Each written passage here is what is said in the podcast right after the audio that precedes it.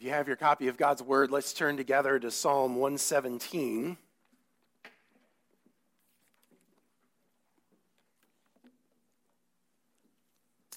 Psalm 117.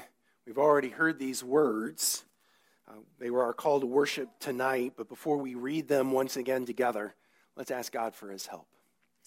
Heavenly Father, we come to you as your people this night, ready to praise and adore you. Indeed, we've already sung Hallelujah, praise Jehovah. We have magnified your steadfast love towards us as the redeemed who have said so. We've called out to you, O King, and adored you and asked you to lead us. And so, King, lead us tonight. Pour out your Holy Spirit upon us so that we might see glorious riches in this portion of your gospel. We pray it in Jesus' name. Amen. So, Psalm 117 Praise the Lord, all nations. Extol him, all peoples. For great is his steadfast love toward us, and the faithfulness of the Lord endures forever. Praise the Lord. This is the word of the Lord. Thanks be to God. So perhaps you know this, but one of the, the standard practices of the radio industry, especially in the 1970s and the 1980s, but it, it continues on to today, is to do radio edits of songs that are, are just a bit too long for the airwaves to make them ready for radio. The, the thought behind cutting songs down is that is that if a song is too long, well, then most listeners won't stick with the song all the way to the end, and, and so consequently won't stick with the station to listen to the advertising that's actually paying for it all. And so, so if you cut the song down, well, perhaps then you might be able to listen to it to the end. Too, from the station's perspective, if you have several short songs, well, you can play more and that variety was a good thing, it would cause someone to stay with the radio station. And then they'd listen to the advertising and so forth. And so the standard um, in the, the world of radio editing was to cut a song down to somewhere between three and, and three and a half minutes. Uh, in response to his hit Piano Man being cut down to three minutes and five seconds, Billy Joel actually memorialized this whole phenomena in his 1974 song, The Entertainer. You might remember it when he sang, You've heard my latest record. It's been on the radio. It took me years to write it. They were the best years of my life. It was a beautiful song, but it ran too long. If you're going to have to hit, you're going to have to make it fit. So they cut it down to 305. Now, I mention all of this, this about shortening songs and short songs, because what we have here tonight in Psalm 117 is a short song. In fact, it's the shortest song in the entire songbook of the Bible. There are some scholars who think that Psalm 117 was actually a radio edit, something that was actually originally part of Psalm 116 or Psalm 118, the psalm before it and the psalm after it, and just got cut off and created in his own psalm. But but increasingly, the consensus is, is that what we have here in Psalm 117 is actually a unique song, one that took its, its rightful and unique place as part of this section that we've been calling the Egyptian Hallel, the, the book of praise about the time of God's people in Egypt. This, this celebrating set of songs that remembered when God delivered his people out of the house of slavery, out of the house of bondage. And if this is a unique song with a role to play in this section of the Bible, then we have to ask the question why did God the Holy Spirit do this? Why did he have the psalmist write this psalm? And why did God the Holy Spirit decide to include this psalm, this short song, in our Bibles? What role does this song play? And, and how might this, this song shape our view of God and of his world?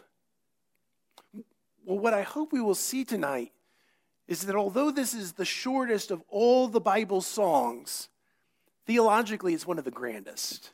As one writer put it, this shortest psalm proves, in fact, to be one of the most potent and one of the most seminal. Like our favorite short songs that we might hear on the radio, or for those of us who use Spotify or some other thing, and, and we like those three to four minute songs that show up on our list, this short song it has the power to fill our hearts and to shape our worldview and even to give us hope. But in order for that to happen, we have to see first who is addressed in this song. So if you have your Bibles open still, look at verse 1 again. Praise the Lord, all nations. Extol him, all peoples. So who's addressed? Well, the nations. The peoples are addressed here. This is the Gentile world outside of Israel. They are called upon, they are invited to praise Yahweh, to extol him, to honor him. Now, this is actually relatively unusual in the Psalter. I mean, certainly elsewhere, the nations are invited to praise the Lord, as in Psalm 47, verse 1 Clap your hands, all you nations, shout to God with cries of joy. But more times than not, Israel is the one that's commissioned to glorify God, to praise and extol him as a witness to the nations. Like in Psalm 96, verse 1 declare his glory among the nations, his marvelous deeds among the peoples. Here, in this shortest of songs, the psalmist calls upon the nations, the peoples, the world of nations, in all their ethnic particularity, to praise the Lord to extol him. But why? If who is addressed are the nations, the peoples, the world of nations, all of their ethnic particularity, why were the nations invited, commanded to praise the Lord? Well, that's what verse 2 tells us. For great is his steadfast love toward us, and the faithfulness of the Lord endures forever. So, the first question we had to answer was who who was to praise. But the second question here is who's the us? Great is his steadfast love toward us. Who's the us here? Well, certainly the first and perhaps the most important referent is, is Israel. The nations were to praise the Lord because of the way that God had acted toward Israel. Well, how did God act toward Israel? Well, the psalmist tells us with steadfast love. That's, that's our important little Hebrew word that we have mentioned over and again, that Hebrew word hesed. It, it can be translated as steadfast love or, or covenant loyalty or, or commitment. And in fact, God's steadfast love toward Israel has been great or strong. It's, it's been unbreaking and true. His faithfulness to Israel has endured throughout time over and again, and will do so all the way to the end. And the nations are to see God's steadfast love in demonstrating his powerful commitment and to praise him for it, to extol him, to honor him as being both good and great for the way that he has hung in with Israel. So, who's addressed? the nations, the nations of people in all of their ethnic particularity. Why are they addressed? They are to, to praise the Lord because of the way that God has, has hung in with Israel out of steadfast love and faithfulness. But when did God do this? When did God demonstrate his steadfast love toward Israel? When did God demonstrate his, his unbreakable commitment, his faithfulness, his covenant loyalty? Was there a specific moment that the nations could point to, that Israel could point to, in which God demonstrated such a powerful, unbreakable commitment to his people? And of course, the right answer is the Exodus. Uh, we have to remember again, this song, like all the songs from Psalm 113 to Psalm 118, is is part of this Egyptian Hallel. These are songs that would have been sung every Passover. And so we have to think about how the Passover and the Exodus events around it demonstrates God's steadfast love in such a way that the nations would rejoice in Yahweh. They would praise the Lord. One of the things that's striking when you read through Exodus is, is how often God tells Pharaoh that all of this was happening so that Pharaoh and the Egyptians would know that Yahweh is the Lord. In fact, four different times he says that. Chapter 7, verse 5, chapter 7, verse 17, chapter 8, verse 22, chapter 14, verse 4. Over and again, God tells Pharaoh, I'm doing this so that you might know that I'm the Lord. And that's not a knowing that's an intellectual kind of knowing. That, that they might somehow apprehend intellectually in a kind of propositional statement oh, yes, we propositionally know that Yahweh is the Lord. No, this is an experiential kind of knowing that you will know and feel and sense the fact that I, Yahweh, am the Lord of all the earth, and in knowing, bow the knee to me. In the same way that Paul will, quoting Isaiah, will say in Philippians 2 that, that the nations will know and glorify and confess Jesus Christ is Lord. That, that's the kind of idea in Exodus. The most obvious example of this is Exodus chapter 7, beginning in verse 3. There, God says, I will harden Pharaoh's heart, and though I multiply my signs and wonders in Egypt, he will not listen to you. Then I will lay my hand on Egypt, and with mighty acts of judgment, I will bring out my divisions, my people, the Israelites. And here it is. And the Egyptians will know that I am the Lord when I stretch out my hand against Egypt and bring the Israelites out of it. When God proved his steadfast love and covenant loyalty to Israel by keeping the promises that he had sworn with an uplifted hand to Abraham, Isaac, and Jacob, as he says in chapter 6, verse 8. The nations, the Egyptians, saw it. They knew when the lambs were slaughtered and when the blood was put on the door frames of the Israelites and the angel of death passed over the Israelites, the nations, the Egyptians saw and knew God's steadfast love and covenant loyalty to his people. When the angel of death executed God's judgment upon Egypt, killing the firstborn in every household, both humans and animals, both poor and rich, both the household of the nameless and the household of the famous. They saw God's steadfast love and they knew God's covenant loyalty to his people. And when the Egyptians gave gold and silver and clothing and tapestries and food and camels to the Israelites so that, so that the Egyptians would be plundered and so that God would lead Israel out with everything needful, the Egyptians saw God's steadfast love and covenant loyalty to his own people. And for, the, for Egypt and for all the world of the nations, there was only one proper response to God's steadfast love and faithfulness displayed in the Exodus, displayed in the Passover.